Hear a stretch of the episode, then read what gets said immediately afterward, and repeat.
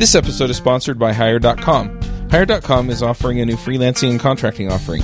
They have multiple companies that will provide you with contract opportunities. They cover all the tracking, reporting, and billing for you. They handle all the collections and pre fund your paycheck. They offer legal and accounting and tax support, and they'll give you a $2,000 when you've been on a contract for 90 days. But with this link, they'll double it to $4,000 instead. Go sign up at hired.com slash freelancer show. Hey, everybody, and welcome to episode 164 of the Freelancer Show. This week on our panel, we have Eric Davis. Hello. I'm Charles Max Wood from DevChat.tv. A couple of quick announcements here. Uh, the first one is that I just released RailsClips. So if you're looking for those Ruby on Rails videos, you can go check them out at railsclips.com. I also put together the remote conference videos. I'm putting them out on an RSS feed, so you can go check that out at remoteconfs.com.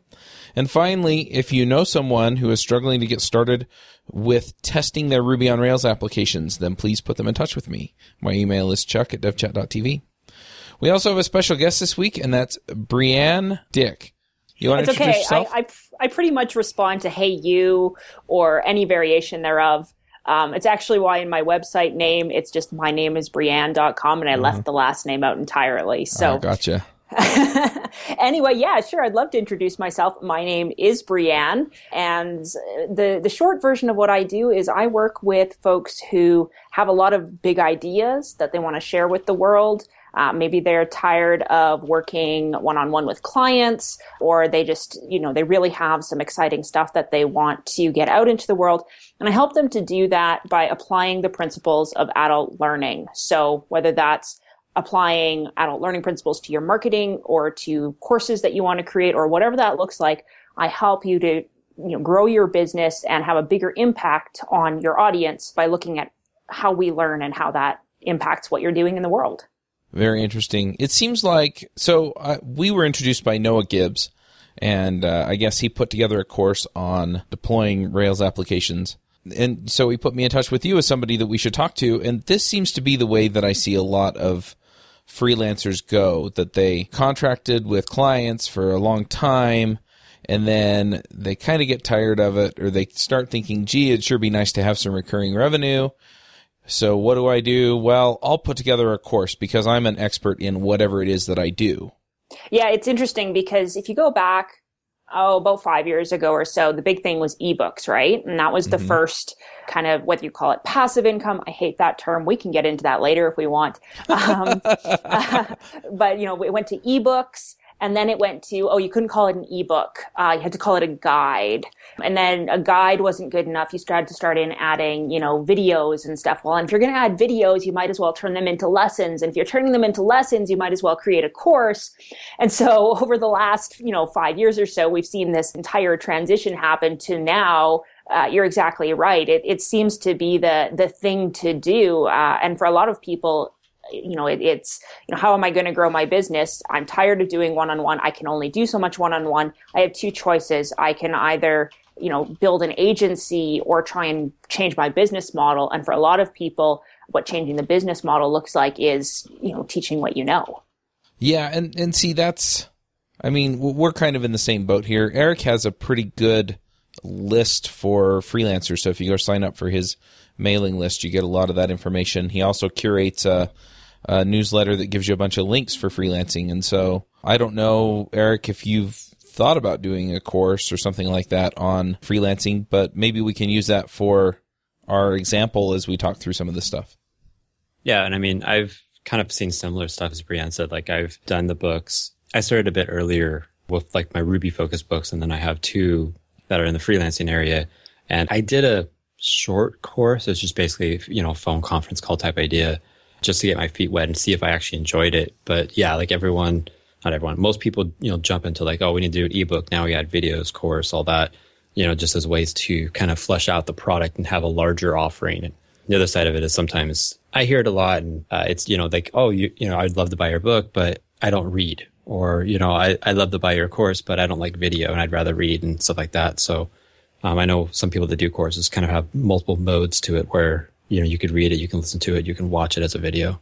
so many of you know, freelancers and people who you know traditionally were doing development work and it used to be that you would get your work through referrals and personal connections and even advertising but as anyone who's trying to hack in today's you know freelance world knows uh, content marketing is such a huge part of things. So what ends up happening is you start generating all this content for your content marketing, whether that's a blog or you're doing podcasting or you're just guesting on other people's podcasts or, or whatever. So you're generating all this content and it seems like it's a really natural step. Well, what if I just packaged that up? I'm putting out all this knowledge anyways. Isn't there a way for me to be seeing some more obvious return from it rather than just hoping that someday it lands me clients? Right. And my first two books, one on uh, Ruby and one on Redmine, they actually, one started as 82 blog posts that I basically put together, made it pretty, got edited and put into a, you know, a PDF as a book. And the second one was the same thing, but it was a mailing list that I sent out for uh, about a year or so. How do you structure these things then? So let's say that I, I have all this content, you know, Eric's talked about it. I have other content in other areas. How, how do I take that information and start packaging it up so that people can learn from me or, you know, have a product that teaches them what they want to know? Yeah. do you even want to? I mean, is that the best way to do it? Yeah, exactly. That's the first question, right? It's really easy to say, "Oh, I should create a course, or I should create an ebook, or I should create something like that." Because of course, what, I should. I'm a genius. Yeah, or it's because of what everyone else is doing, right? Mm-hmm. It's like, well, you know, Nathan Barry made hundreds of thousands of dollars by teaching people how to design iOS apps. Um, I know how to do that kind of thing. Maybe I could make hundreds of thousands of dollars. But Eric's point is exactly right. I mean, the first question is, is that even what you want to be doing and even what you should be doing for your business uh, and for your lifestyle? Uh, one of the things that one of my mentors, Tara Gentile, talks about is the difference between having a deep business model and a wide business model. And most businesses fit into one of those two categories because of the preference of the person running the business. So a deep business model is where you like, you want to work on projects that go really deep with an individual. You want to like really get your hands dirty and make magic happen, right? The wide business model is when you want to be the rock star on the stage with thousands of fans screaming your name. And you don't necessarily want to go deep and have a deep impact on everyone. Rather, you want to reach as many people as possible. And if you try and have a deep business model, but you're trying to create a course, you're going to run into a fundamental problem because what you want is to go deep and you're never going to be able to go as deep in a course or a program as you can working one on one. You know, if you're a if you're a developer and you just love tinkering and getting your hands dirty and getting in the code, like if, if you are one of those people that lives and breathes algorithms and like optimization and big O notation, if that's you, then building a course is not necessarily going to satisfy that itch because you like going deep.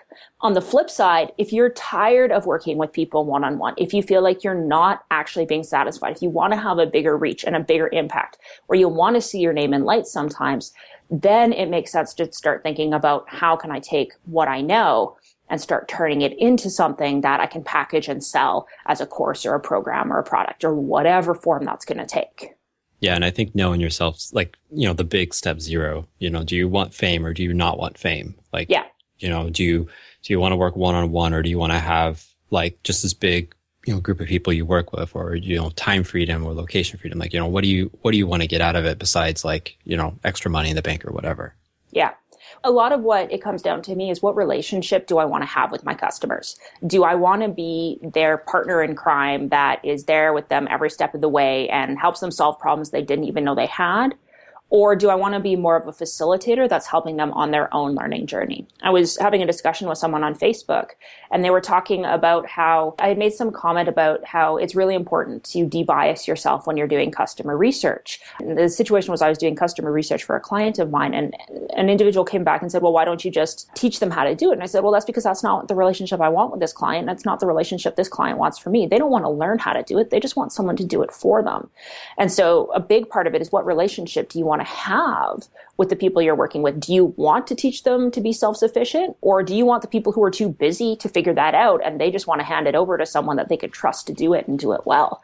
Uh, for me, I fall more into the, I want to actually do stuff for the people uh, which is kind of ironic because I'm not the type of person who wants to go and have hundreds of thousands of fans selling out, you know, a thousand seats in a course. I'll do a small course, but my personal bias is I want to see the results that come from partnering with someone in a really close relationship.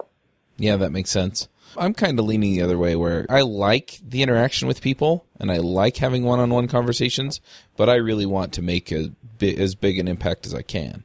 Yeah. So, and, and, that goes to your question or before, like, so if you decide that's what you want to do, where do you start? And I really liked what you said, which was to figure out, you know, what is it that people want to learn from you? So the number one mistake that people make when they start to jump into developing a course or a product or an ebook or whatever the form of your teaching. I'm just going to call it a course for the rest of this interview so I don't have to keep expounding on mm-hmm. it. But, you know, a number one mistake that people make when they're jumping into course development is they're focusing on what is it that I want to teach, which is actually the wrong question to ask. The right question to ask is what do people want to learn from me? What do they want to be able to learn to do? And then you backtrack and say, okay, what do I know that can help them achieve that end? And that, that's true for a couple of reasons. Number one, if you want to sell something, you better make sure it's something that people want to buy. And people want to buy solutions to problems or things that help them get closer to the goals. They want to buy something that they want to learn but it actually matters from a learning perspective too. If you are interested in getting results for your buyers, which I hope you are, because results leads to happy customers, which leads to more money down the road.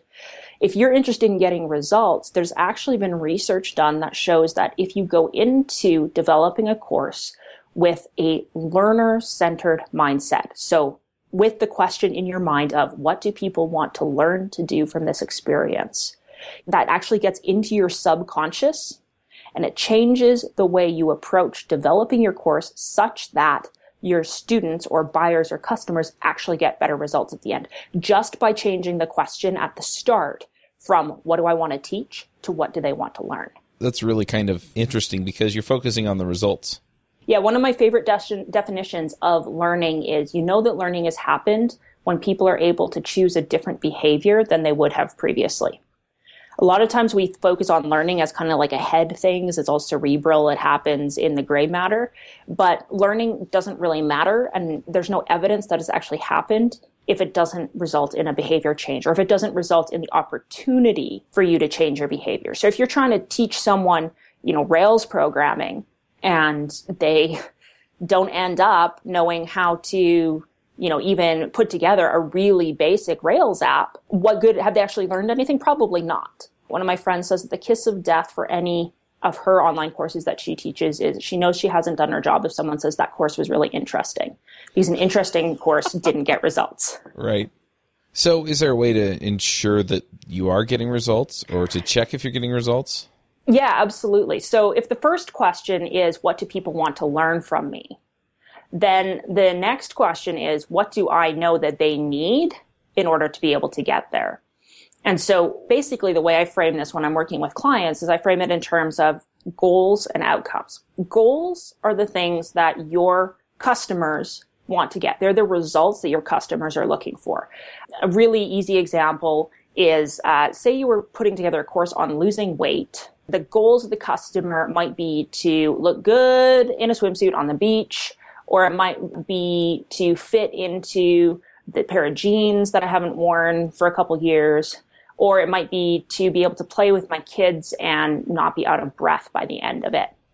Those would be customer goals. And then what your job is as the educator or the trainer is to ask yourself, what do I as the expert know they need to be able to do? What skills do they need to gain in order to achieve their goals? So the skills might be they need to have breakfast every day, or maybe they need to get in the habit of going grocery shopping and only buying healthy foods that are easy to prepare. Or maybe they need to gain the skill of like basic cooking or whatever it is that you as the expert know that they need to be able to do in order to achieve those goals. Then you bring it together. And my principle is that courses in general should be focused on taking action because that's how we learn. We learn when we're doing. And so if you can get people to just do the things they're supposed to be doing, whether that's writing code or cooking a meal or whatever it is, depending on, you know, what they need to be able to do, the more you can get them doing those things in a guided environment where you're helping them step by step, the more likely it is that they will see the results, not only in the long run, but they'll see immediate results, which then makes them feel confident and motivated to continue learning. So they actually complete the process rather than just getting into like the first module, throwing up their hands and say, I have no idea what's going on. I'm just going to turn around and walk back out. Yeah. And I think that kind of helps you, you know, define the course. Cause if you're, I mean, you could even narrow it down, say like, you want to be able to play with your kids. Like, you know, it's weight loss, but that's the thing you really care about. You know, you could narrow it down and be like, okay, here's the steps we're going to do. And here's a baby goal that you can get. That's like, you know, maybe you can, you know, chase after a kid for, for 10 feet while you're playing. I don't know what it is where like you're, you know, you have a base and you play tag kind of thing. Yeah. You know, it's so small. They can get results with that. They can have success with that. And that's going to be like a, a positive feedback loop to get them through, you know, the harder stuff, maybe playing a whole baseball game or a whole football game or something like that. Yeah, exactly. The other thing that comes into into this question of results is you have to define what results look like.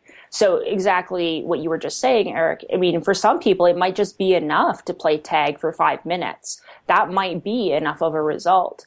Uh, in education, there's a concept called the levels of mastery.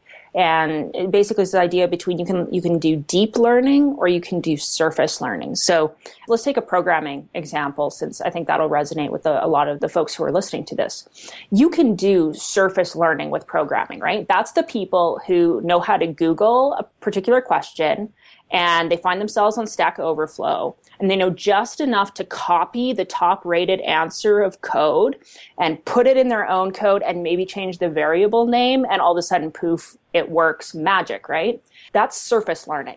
That's being able to look at something and apply a formula or use a technique or basically someone's going to give you a model and you're going to repeat it with maybe a few tweaks. You have to be able to do that level before you can move to higher levels of learning, to deeper learning. So deeper learning might look like, oh, can you actually analyze that snippet of code? Can you actually figure out, you know, what is that function call doing? What is that variable name actually representing? Why is it that variable type and not another? Can you figure out what all the component pieces are? Then can you evaluate? The next level after and analyzing is evaluate. Can you look at what's working well or not working? Um, maybe, you know, this is the point where you decide, should I be using a while loop or a do while loop? Should I be nesting my loop? Should I be using a function or should I, you know, there's just be a method or whatever in the language that you're dealing with is evaluating, making those judgment calls and saying what's actually the right thing to do? What's the best way to achieve my aim? Not just what are the pieces, but how can I put them together optimally? And then finally, the highest level of learning is when you're able to create something new that hasn't existed before. That's when you're able to sit down with a blank screen in your, you know, your code editor IDE of choice. There's nothing there and you can start coding from scratch by putting together all of this stuff that you've synthesized enough and create something new that's never existed before. And what we do then when we're trying to teach someone is we actually want to work them up those levels of mastery. So you want to give them the foundation of, you know, they just maybe need to know and understand some concepts. But then they need to be able to apply those concepts to a real life situation. But once they've applied it, then they need to be able to analyze it, break it down, see what's going on, to evaluate it, make decisions, and then they can finally be at the highest level of mastery, which is to be able to create something brand new that's never existed before. Right, and I, will probably reference it later, but there's a book I read called Badass. Um, it's it's basically around making users awesome, like how to make users of your application, you know, good at what they're doing. But actually, I kind of the underlying message around it was how to teach and how to get your users to actually be better at it. And Kathy Sierra, she goes into it and actually talks about how there's you know different skills you have that you can do, like when you sit down and do it, like you're talking about, like you know, like taking the snippet of code and maybe even understanding it. But there's also like kind of unconscious skills that as you get better and better skills that you know took a lot of brain effort took a lot of like thinking about move from you know your conscious to your unconscious and they become your habits and you just actually just do them Um, and yeah. I think that plays a big role too, because it, you know, it basically the idea is it offloads a lot of the cognitive processing to stuff that, you know, it's basically unlimited resource at that point. And so you can focus on the aspects that do take more energy to do. Yeah, there's a, a spectrum of competence that uh, every learner goes through, which is, you know, go from at the very beginning, you are unconscious of just how incompetent you are. In other words, you don't know what you don't know. And you start to learn a little bit, and you become conscious of just how incompetent you are. You know that there's a whole lot you don't know. And it proceeds all the way up to the final levels where you are unconsciously competent, where you, you know so much that you don't even realize how much you know because it's become so ingrained in you. And that's actually, that relates to the curse of expertise, which is something that software developers and even UX designers really can stumble up against because uh, I love that example of teaching a user how to use a new piece of software. Uh, when you're an expert in that software, there's studies that say show that it's actually impossible for you to estimate how long it will take someone who's n- a novice or new to the software to figure it out.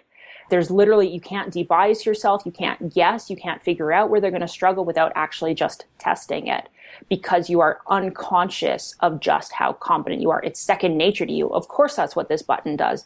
And you are so, you become basically ignorant of the fact that someone else doesn't know it. Right. And like another example is I've, I've taken some lessons from that book to apply to my own stuff. And I actually can't ride a bicycle. Like I just never picked it up. So I'm actually taking, you know, how to ride a bike as an adult and like deconstructing that skill and talking to people who have ridden for 20, 30 years and they're telling me all these things to do. And I'm like, I can't even manage like one tenth of 1% of what you told me to do yeah. because you're so far along and they can't even like grab, like one guy, he rides like, you know, hundreds of miles. Like he can't even grasp, like I can't turn and balance at the same time. And he's like, you know, well, you got to figure that out. It's like, well, how do I figure it out? Yeah. And so it's really hard to like kind of go back and, you know, figure out what information I need, what chunks I need to build up to even get like the most basic skill level. And you know, it's, I can't say like, oh, I can just take a, you know, six week class and I'm good to go. Like, you know, it might be years before I get to kind of a, a beginner level of competence with it. Yeah, it's that 80-20 rule, right? What's the 20% that actually is going to make 80% of the difference? Experts actually are terrible at identifying that because the 20% that experts tend to focus on is the high-end optimization.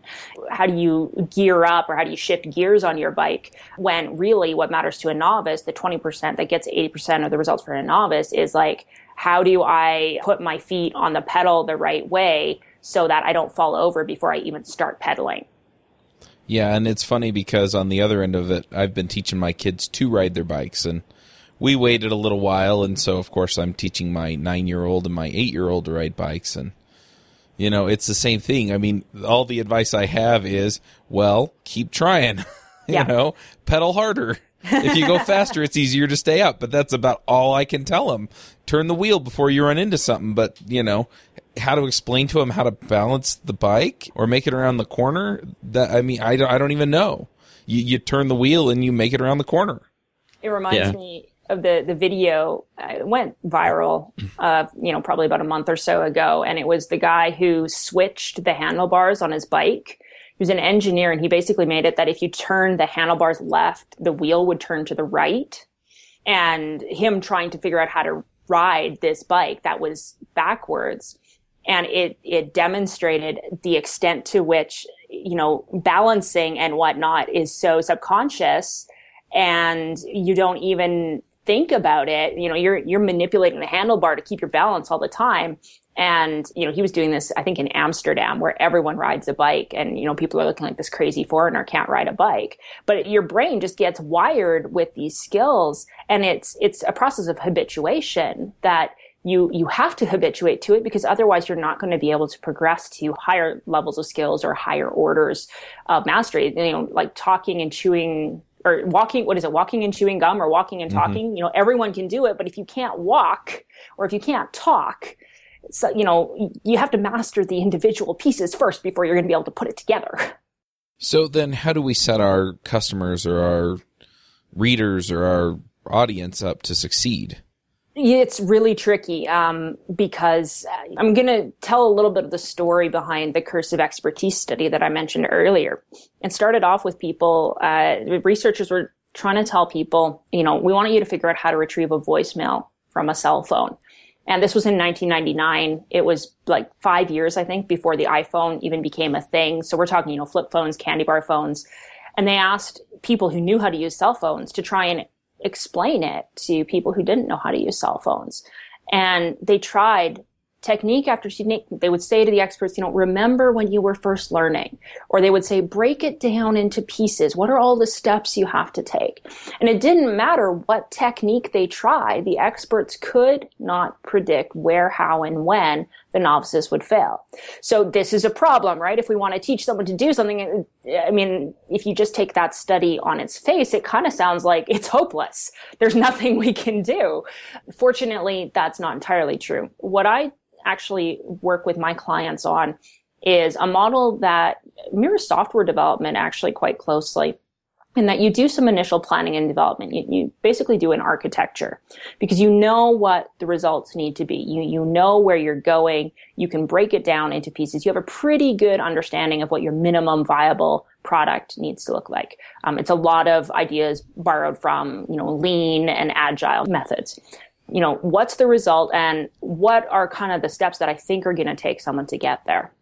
You plan that out, you architect out your solution, you basically build a framework, and then you go into an alpha test or a pilot, as I call it. A lot of people in course development, they actually call it running a beta, but running a beta isn't the same as running an alpha, as anyone who has worked on a big software project knows. Because in an alpha, you're expecting things to go wrong you're expecting to have to tear things down and rebuild them. You're expecting that you've made some bad assumptions. And so in a pilot, what you're doing is you're basically taking a group of people, whether it's one client or a small group of clients, through your best guess as to how to get them to their end goals, but you're being adaptive and adjusting on the fly and it becomes a very iterative and you're almost co-creating. You're the facilitator that's helping them on their own learning journey. Kind of like when you're helping your kids learn to ride the bike, you're there to, you know, give advice and, uh, you know, give them tips and stuff, but they're doing as much, if not more of the work as you are.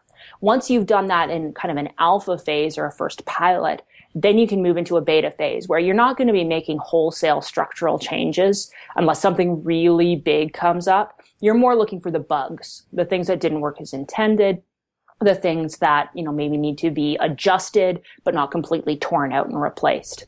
I usually, you know, I call that a second pilot. I usually recommend to people you run two pilots of a course before you go and do like a big public launch, which is, you know, your gold master version of your software before you release it out into the wild as a final version. Uh, because it takes at least two to three iterations to be able to test out what's working and not working enough with real people because you can't predict as an expert where people are going to fail. You have to test it and find out in reality what's working and what's not working. Yeah, that makes total sense. So let's say that I have a group of people that want to learn how to freelance. Yeah. You know, going back to our course idea.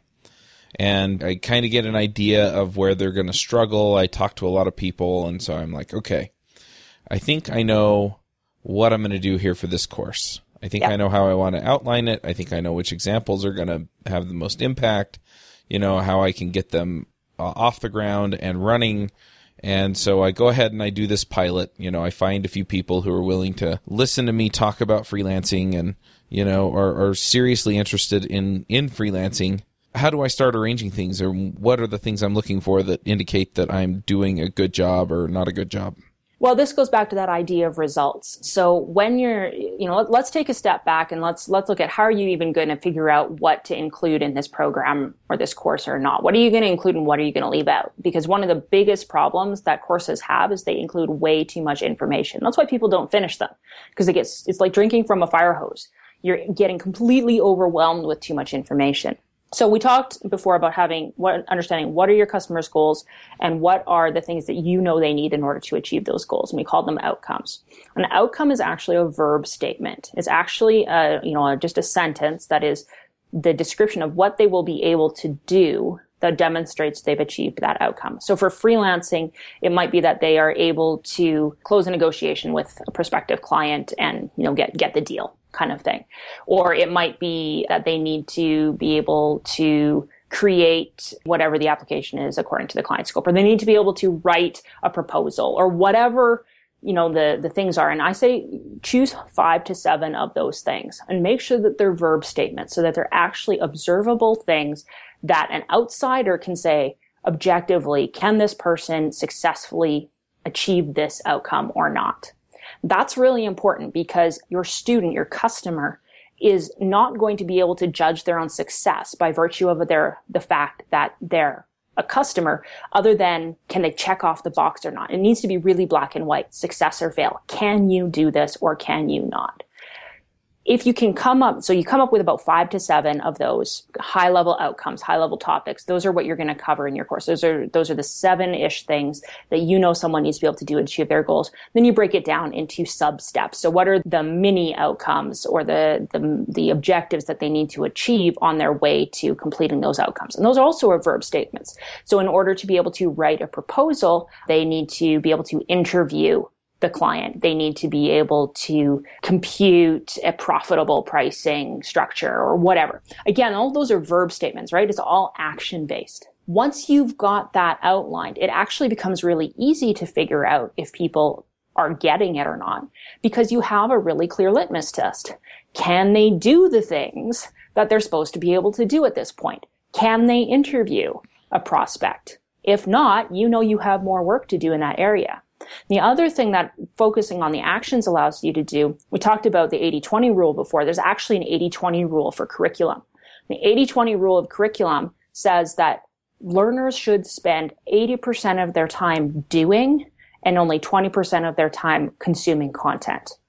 This is really good news for course creators because it means you have way less content to create. I was going to say. yeah, it's amazing, right? I, I, was working with a client. She said after working with me, she like cut her slides by two thirds and spent a quarter as much time preparing her course materials and her students got better results at the end because learning comes from doing.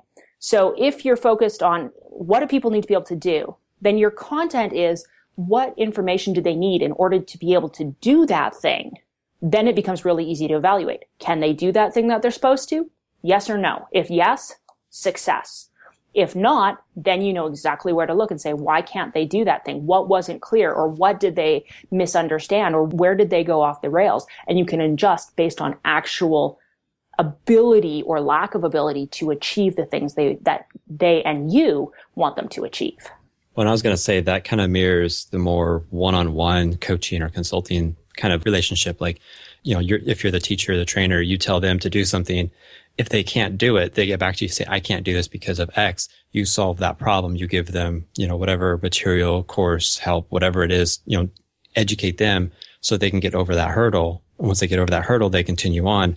And if they don't have problems, they don't even come back to you. Like it just, you skip over it.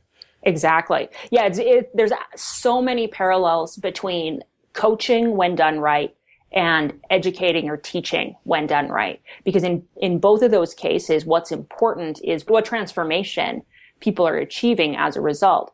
And the nice thing, actually, what a lot of people find works really well is for that first pilot, that kind of alpha phase that I was talking about, is to literally do it as kind of a premium coaching, maybe two or three people, even if you're doing it one on one or in a small group, and do exactly that process. Outline them, take it through it. If they struggle, then you know what to put back in. Then for your second pilot, your beta test, then what you can do is, you know, kind of have some pre, more pre-packaged materials. You can take all that stuff that you just kind of shared off the cuff and you can package it together and give it to people and see, oh, what now, what questions emerge? What things still aren't clear? And then by the time you get to the third iteration, you've got your materials all packaged up. You can open it up to a wider audience and you know that basically you've predicted the trouble spots, not because you're some kind of, you know, super genius, but because you've seen the common failure points. Yeah, that makes a lot of sense. Now, I want to talk about the pilots a little bit. So, do you charge for those pilots? Generally, yes. Some people don't. Uh, I tend to say yes because of the psychology of what happens when you charge people money for something. Um, right. They take it more seriously, right? Um, in fact, for some people, you can actually, or in some situations, depending on who you're selling to and how you're positioning it, in some cases you can actually charge more for a pilot experience than you do for the end result because through that pilot experience, they're getting more of your one-on-one attention. It's customized to their needs, so on and so forth. A, perfect example of that is uh, Ramit Sethi of I will teach you to be rich.com. Uh, he's got a couple of his higher end programs that he actually first developed as a weekend seminar. And it was many thousands of dollars to attend this live in-person seminar, get your questions asked. He had a video crew that was filming it and he took that video from that live event, repackaged it, added a few supplements depending on, you know, what obviously needed adjusting, uh, but repackaged it and that became a program. And in that case, the course version, the final version was uh, at a, at a much lower per seat cost than the in-person version. Now that's something that works for Ramit. It probably does, you know, it definitely won't work for everyone. You have to know your audience very often what works as, you know, if you're looking at a pricing structure is you have to be profitable, right? So you have to figure out how it fits into your business model. What's your profitability point? How do the numbers actually work? And then once you know what your final price point is, then, you know, you can usually do maybe, you know, two thirds of the price for a second pilot and half of the final price for a final pilot. But pricing in general is largely arbitrary on these kind of things. A lot of people ask me pricing questions about their courses. And I tell them so long as you're profitable, pricing is largely arbitrary because it's a combination of pricing and positioning and who your prospects are. That's going to determine whether it sells or not. So it's funny. Uh, I want to go back to the, you know, the doing as opposed to, you know, listening or teaching. Mm-hmm. I did a training in Atlanta for a company out there. And by far, the thing that made the difference there was when we actually when I kind of turned them loose on some code and said, okay, mm-hmm. write, you know, write this TDD and then, you know, helped them step through some of the things. Cause the first test they wrote on their own, you know, I got a whole bunch of blank looks like, where do I even start? Mm-hmm. And then by the second or third one, they were clicking right along. Yeah, it reminds me of a study. I, I, have lots of studies in my back pocket. I like the research, but it reminds me of a study that was done, I think it was in 2012. And they had, uh, this was at a medical school, uh, and they were trying to figure out how do you teach first year med students neuroscience. It's kind of one of those weeder courses where, you know, if you can't pass first year neuroscience, you're not going to go on to be a doctor. Uh, it's it's the one where they weed out most of their people. It's notoriously difficult. It's very very complex, and so the the instructors, the researchers wanted to figure out how can we help people understand because they were weeding out some otherwise really highly qualified students. It's just that this was such a complicated subject to be able to master. So they did an experiment where they created a simulation of a brain. It's like a table with a computer interface. And if you poked a certain place, then you would get to see what part of the brain would light up. So it was about, you know, figuring out stimuli, right? If I, if I stimulate this part of the brain, this is the center of the brain that lights up and so on and so forth. And they, they, they broke the students into two groups. One group went and went straight to the simulation. They had no instruction, no guidance. They were just told, go play around with this simulated brain and see if you can figure out how the brain works just by experimenting. The second group of students went and did more traditional learning, you know, textbook, lecture, video. We're going to explain to you how the brain works based on years and years and years of experimentation. And then they did an evaluation of the student, two groups of students. The students who did the experimentation performed much higher than the ones who did the textbook or traditional learning. And what they found was that the students who did the experimentation, there were some wrong assumptions that they made. There were some things that they thought they were observing, but they were misinterpreting. But overall, their performance was much higher. They thought, okay, that's really interesting. What happens now if we switch those groups? So the students who were doing experimentation, we're going to go give them the lecture. And then the ones who did do the lecture first, we're going to go have them experiment. So the group switched. They went off. They did their things. Then they did another evaluation. And in the second evaluation, what they found is that the group that started with the textbook and then went to the experiment did not do as well as the people who started with experimenting and then went to the book. So what this study showed is that going and experimenting and figuring things out, practicing them, doing them by hand, even if you do it wrong, doing that before you get formal instruction actually puts you further ahead than if you started with instruction and then went to experiment. And what I love was a quote in the paper from one of the students who said, this was one of the students who went and experimented first and then went and learned. The student said, I wish that I had done it the other way around because I feel like I would have been able to make better use of this simulation if I had learned about it first. But the research says that our gut instincts are wrong. We're actually better off to experiment first and then learn about it, even if it feels more uncomfortable, even if we feel like we don't know what we're doing. You'll end up better in the long run if you experiment first. So I got a couple of questions on this and, and mainly it's, so you can do this to a certain degree with code, mm-hmm. but you kind of have to know how to use the tools. You kind of have to know what the APIs are for different things. So I wonder a little bit, you know, how do you do this with code where you kind of need a little bit of context up front? One well, you got to remember, like this study was done with first year med students, so they had you know some education some training already. So there's like some foundation but like underneath it that they can use. They weren't like you know pulling fresh out of high school too. Yeah. Uh, gotcha. Think about the levels of mastery again. So surface level learning is knowing understanding and applying and then higher level mastery is analyzing evaluating creating if you actually split those into two different tasks it becomes easier to see how to get people to explore without you know getting completely lost so if you're in the lower half, you're teaching with people who have never coded before, they need to do the know, understand, apply. They need to be able to look at pieces of code and muck about with them to figure out what works. So think about that simulation of the brain and what they were doing. They weren't asking people like to reconstruct a brain or to, you know, put together a model of the brain. No, they were saying, here's a brain. If you poke at it, what lights up? You can do the same thing with code, right? Mm-hmm. Here's a piece of functioning code what happens if you change this line? What happens if you take this part out? What happens if you, you know, I remember when I was learning programming, what happens if you remove the semicolon, right? All of a sudden your code doesn't compile. You can have people play around with something to start to understand, you know, you talked about APIs.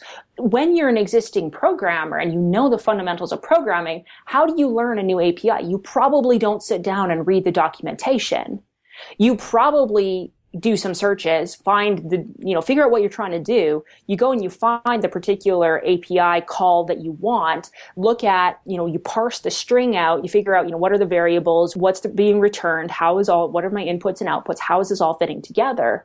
And what you're actually doing by reading the documentation is you're applying the process of poking at something and see what happens. It's just that you've, you've already figured out how to do that. You don't have to copy the code and delete one variable to see what happens can parse that in the documentation because you've you've got the low level of learning mastered. Now you're applying the higher level of learning.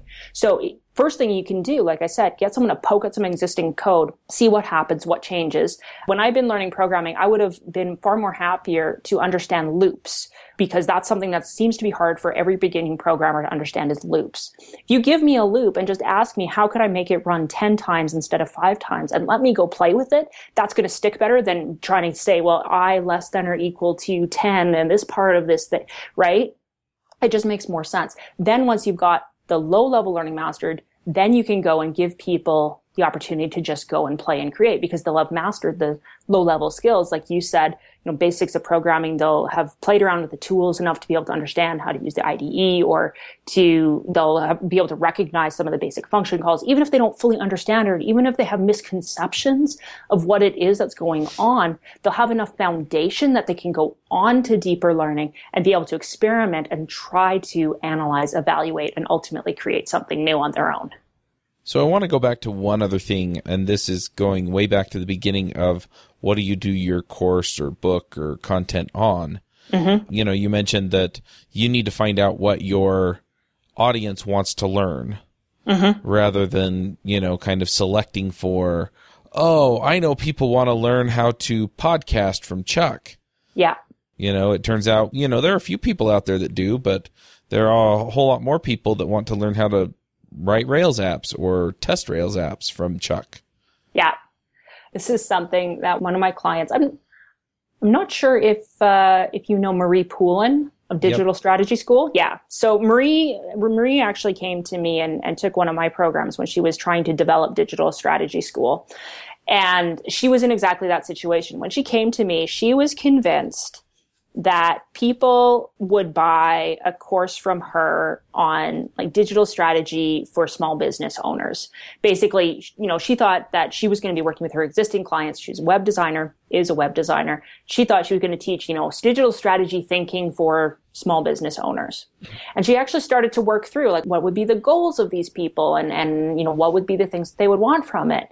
And as she got into it, she realized that the goals that she was pulling out that, you know, she thought, why would someone want that? She had never actually heard anyone say to her. She had never actually heard anyone say, Oh, I wish I knew how to think like a digital strategist because then I would, you know, grow my traditional offline business. No one ever said that. And so really what she ended up doing is she started paying attention to what people were saying. So in her case, she was in all kinds of Facebook groups with other designers. And what she found was that people were always asking her questions about and trying to get advice about how to be a digital strategist, how to stop working on $1,000 websites and start working on $10,000 websites, how to basically level up in your business. And it was one of those things, it was true for her and it's been true for, for customers that I've worked with since then who have had this same realization that the answer usually is right in front of you is just often seems too simple. Because often what happens is that it's something, again, curse of expertise. We know it so well, we don't value it.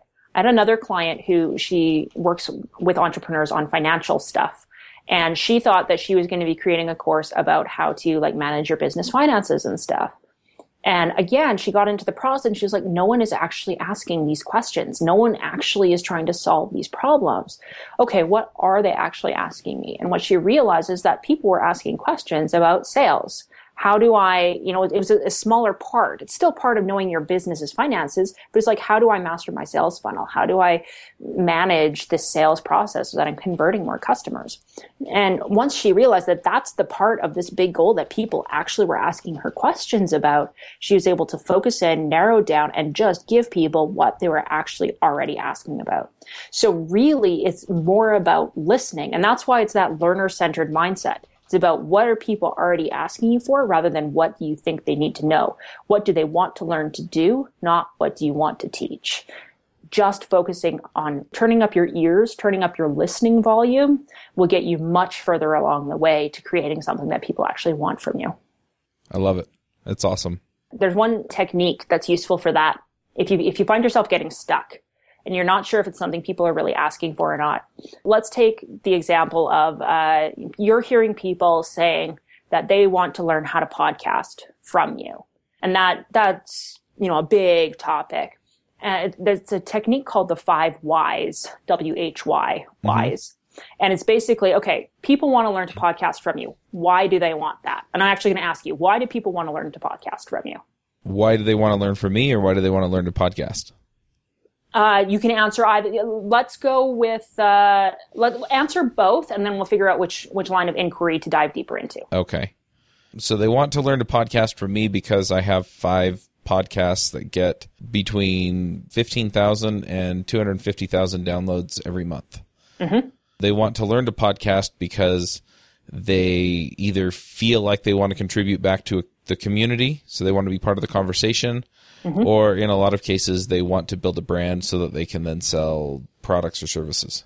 All right. So uh, I can tell you right away which one of those answers feels juicier to me, and it's the second one. It's just kind of which one feels like there's more to it than that. Uh-huh. So what you would do, that's the first why. Now we're going to ask why a second time. So why, and you kind of answered it, you kind of cheated a little bit and, and said because. Um, but you said that, you know, the reason why they wanted to learn to podcast is because they wanted to grow their business. Right. Why do they want to grow their business? That's the next why. Because they want to make more money. Okay. Why do they want to make more money? Because they have some lifestyle that they want to reach. Right. And you could keep going, you know, uh-huh. usually between three and five times of asking why you get to something. It's like that's the basic want and need. That's the basic final outcome that people are looking for. So, that in, that then informs, that's the goal actually of the course. That's what they actually want from you. And that may or may not be through podcasting that they want to get it. It's just that they think podcasting is the way for them to get to their ultimate goal, which is this lifestyle. And then it's up to you as the expert to decide is teaching them how to podcast actually the best way for them to achieve that lifestyle goal? Or is there a different or better way for me to help them achieve that lifestyle goal? And that's what I want to build the course around. That's the blending of what they think they want and what you as the expert know they need. Yeah, but the thing is, is that I think that depends on the person. It does to an extent, but people aren't as different from each other as they like to think. That's fair. Um, you know, it's the idea of you only need a thousand true fans kind of thing to make uh-huh. a, a thriving business. You don't need to be able to sell, live the lifestyle you want to live, and podcasting will help you do that to everyone in the world. You only need to find the few dozen or hundred or however many you want to reach. You only need to find the people with whom that resonates. So you don't need to tell everyone, you know, you can have a lifestyle you want by podcasting. You only need to find the right people who do resonate with that. But that's why we test, right? Yep.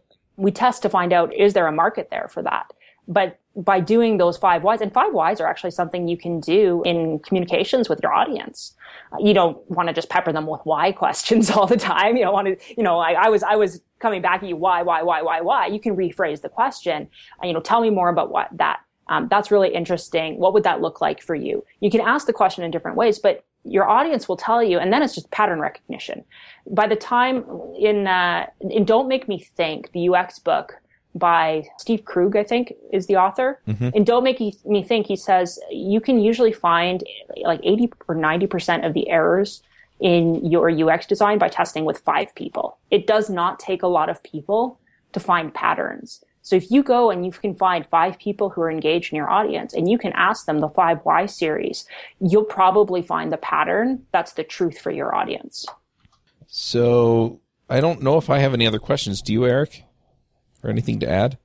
Not really. I mean, the idea, you know, using the five whys and kind of drilling into that is something I learned a lot you know over the past few years and it works really good you know find out not like what people say the problem that they have is but like what's behind the problem and basically keep digging. And, you know, you're right. It, it usually 80 to 90% of the people have the same problem or like the same problem of a small variant that doesn't matter at all. Mm-hmm. And, you know, it's the idea like we're not all unique snowflakes. So, you know, I know that works and that's, you know, it's worked really good for me both in consulting and in, you know, building products and courses and training. Yeah, it never ceases to amaze me how, you know, just like people aren't really uh, special snowflakes, nothing that we really do when it comes to business or life is all that different. Uh, you know, when I when I was kind of introducing myself, I made the comment that I apply the principles of adult learning to uh, courses. I apply it to marketing. I apply it to biz dev and biz growth and, and team development and all of that. I mean, we talked about applying it to uh, interface design and helping users to figure out how to use software. We talked about how the same things applies to market research or to managing client expectations. Education isn't just teaching and learning. It's the process of figuring out how to go through your day to day life and how to help other people get through their day to day life. So for the, you know, for everyone who's listening, even if you don't think you're going to create a course or that's not what you want to do, the lessons here still apply because you're always learning and you're always helping other people to learn. And, you know, that's, if I could leave people with one idea, that would probably be it. Nice. So one other question that kind of came into my head while you were talking was I don't know how many books or courses I've bought that I started them and I went off and did lesson number 1, you know, so they you know, they they do what you said and they they introduce the topic and then they're like, "Okay, go forth and code." And so I go forth and code and then I get busy and I never come back to the book or mm-hmm. the or the course. Or a lot of people buy the course because they think it'll get them where they want to go and they don't even start it. Yep. So how do you how do you get around that? There's a couple of different things. The first thing is to uh, set realistic expectations for yourself. So there was a study done of MOOCs, the massively open online courses mm-hmm. that like Stanford and edX and all those guys do, and they they looked at these courses and basically did proportions of how many people actually completed the courses. And it's interesting because in my own experiences with clients, uh, paid courses have basically the same breakdown. So as a course creator, you can expect that probably about 15%, 10 to 15% of people who enroll in your program won't do anything with it. You can also expect that about 70% are what are called passive participants. So passive participants are those people who they have a specific goal in mind. They have something that they really want to achieve and they'll do the parts of the course that they can see directly relate to or directly contribute to them reaching that goal. But they won't do everything because they're just in it for whatever's interests them. And then it's the top 15 ish percent are the ones that are the active participants who will actually complete. They'll do everything. They'll be on every call. They'll do every assignment. They'll read every page. They'll watch every video, etc what's important to realize as a course creator is that those percentages, while you can shift them and you certainly want to try and get more active participants and you want to have less of those lurkers, those percentages are not all about you.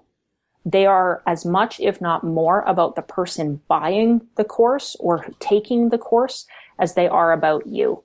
If someone comes in without the intention to actually complete, that's not your fault. That's their idea. So what the second part of that is, is how do you set people up to actually complete? How can you help people who want to complete to actually do that? And this is where the power of habit and the power of motivation come into play.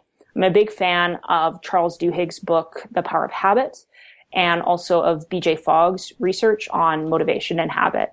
And what both of those researchers have said is that motivation and habit are critical in terms of how they play into each other. Motivation isn't constant and it's not something we can manufacture in ourselves or in others. So what you want to do is you want to capitalize on the time when motivation is high. And when motivation is high, for example, when someone first buys a course, they're really motivated, they're really excited. You want to take that opportunity to get them to do something hard. Something hard number one, they bought. Making a purchasing decision is hard. So their motivation is going to drop a little bit because their willpower is going to drop a little bit because it's hard, but they still are highly motivated. So what you can do then is have them plot out what they're going to do to ensure that they finish the rest of the course. So in The Power of Habit, Charles Duhigg gives the example of a study. It was people going through rehab. They were trying to rehab an injury.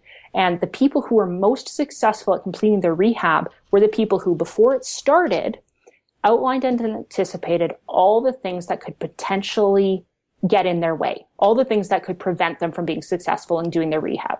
They could get sick or they could have family come to visit or they could, you know, just not feel like it or whatever. And for each of those things that they could identify that would get in their way, they would then go and essentially create a plan for how they would overcome that when things are hard, when they're not motivated. And they would use the power of habit to help them do that. So BJ Fogg talks about the idea of tiny habits, the smallest thing you can do to help you keep going. Instead of trying to build a habit to floss all your teeth, build a habit to floss one tooth. Instead of trying to build a habit to run for a mile every day, uh, build a habit to put on your running shoes in the morning as soon as you get out of bed when you as a instructor or as a provider of these instructional materials know those things, you can direct people to do them. So if you know that people often get sidelined because they put the ebook away and then they never look at it again, you can give them instruction right off the bat to uh, you know put it in their calendar or to you know whatever it is. If you want to get really fancy you could get an autoresponder series going that reminds them in two days hey you bought this thing. You should go back to it. But you can take advantage of the fact that people's motivation is high at the front and get them to plan for how they will successfully complete and achieve their goals because you're just helping them get what they want right so your job is to help people do what's best for them. And then it's their job to pick up the slack and to, you know, ultimately get across the finish line. So you want to set people up for success by helping them do the things they need to do to be successful. But you can only take so much personal responsibility for that because you can't force, you can take a horse to water, but you can't make them drink. Right. I thought it was interesting that you said that about 15% are going to be the highly motiv- motivated people that finish and that just uh, reminds me of the Pareto principle. Yep. The 80 20 rule. Yep. And and it's so funny how many things come out of that. But yeah, so 20% of the people who buy are going to be the people that are going to make do- it pay off. Yeah, they'll do everything you ask. What's interesting is that in that 70%, that passive participant, the majority, there are still people, you will still get great testimonials out of that group because they will achieve the result they want to achieve. It just might be that they don't do everything because they don't need to. And that's the other thing when you're developing a course is you, you know, it's not like coaching because you're not just dealing with one person and helping them meet their needs. So what you're doing when you're creating a course is you're trying to meet the needs of you know the the majority of the people that you're serving and it's up to the individuals to choose what they're going to get out of it and and what value they get from it but they can still have huge and massive results even if they don't finish the whole thing So what you're telling me is that if I let's say that I put together a course on testing Rails mm-hmm. and the first few chapters or videos or whatever are about basic testing principles. So it's, you know, here's how you write a test, here's how you run a test. And uh, the people who have kind of gotten that far, they'll just skip ahead to chapter 4 where it starts talking about whatever it is they're struggling with.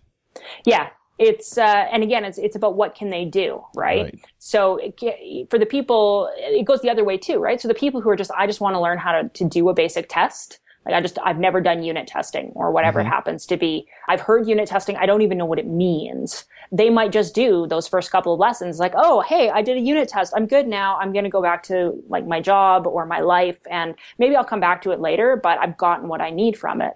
And the people who are more advanced are going to, you know, they still, depending on how you structure your course, they may still need to go through that process because you might be, you know, teaching a, you know, a certain form of testing that they may not be less familiar with, or you're going to be using a certain library to help them do it or whatever. But they're going to be more interested in the later part. So what's important for those people is to always connect what you're doing now to what's yet to come. Because if they don't see how what you're doing now, it feels too easy or doesn't feel relevant, you want to get them a quick win so they can do something, but you also want to show them how it's going to connect to the bigger goals and the bigger end results so that they stick with you, even if, you know, they're not there. You know, if it's not, if it's feeling like something they've done before, you need to make it really clear and really obvious for them that this is where we're going and this is how we're getting you there. And so if your primary concern is ABC, pay special attention to lesson five because we're going to dig in deep to that. I've done that in my small group programs. I, you know, I take 10 people, so it's not a big thing for me to have 15 minute goal setting calls for everyone that comes in. You can also just do that in a pilot or a couple pilots. I just ask people what their goals are and say, okay, you really want to pay attention to module five. You really want to pay attention. You are going to love lesson four because we're going to go deep into that. And here's how it's going to look. And that just uh, sets people up for anticipation so that if they're going through some more foundational stuff and they're feeling like, I don't see how this relates, you've made that connection for them. They don't have to be feeling like, you know, that I don't see how this is relevant to me or whatever. Awesome. Well, I could sit here and talk to you all day. I think we said that the last time we chatted. Yeah, I think I think we did. All right. Well, let's go ahead and do the picks then. Eric, what are your picks? Okay, so I got two blog posts and then a book. One is The Art of Outbound Lead Generation. Uh, it's on the Win Without Pitching blog. Uh, it's interesting. I've been, you know, you hear about content marketing a lot, you know, inbound marketing, but um, I've been seeing a lot more stuff talking about outbound marketing or like outreach or like, you know, just going out and making sales. And I've actually been advising people to do that, like, you know, freelancers and consultants to do that more frequently because it takes a long time to get kind of inbound stuff working. It's a nice article because it kind of contrasts the two and tells you a little bit about like the strengths and weaknesses of each and how, you know, you should really kind of focus on both of them in your business. You shouldn't just be, you know, a one trick pony with that. Uh, the next one, uh, it's a, it's an article, but it's also, um, uh, Philip Morgan has a podcast. And so it's kind of a, like a, looks like a, not a transcript so much, but kind of a summary transcript, but it basically compares positioning, you know, in like the old classic 70s to like now and how it can be applied to professional services. And uh, Philip actually talks, uh, or he talked with Al Ries, who actually kind of invented the phrase positioning. And I think he has Jonathan from the podcast. I think he's Jonathan's reading Al's responses on in the audio, so it's really interesting.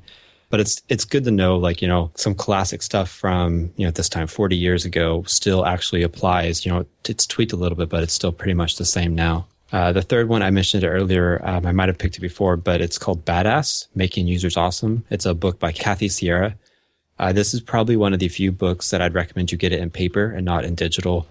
Uh, it's kind of centered around building products, UI, UX, that sort of idea. But it really completely talks about uh, learning, you know, how to get skill, like skill acquisition, all that.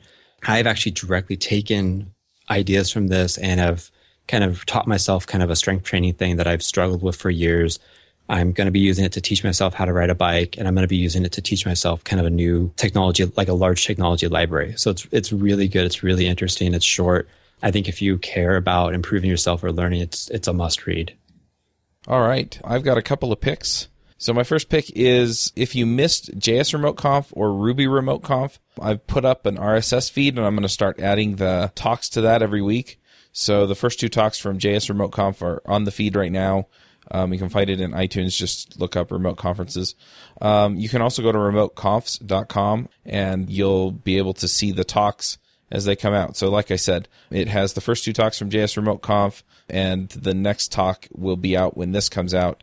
So that will be uh, Craig McKeachie, I think, on MV Star Frameworks.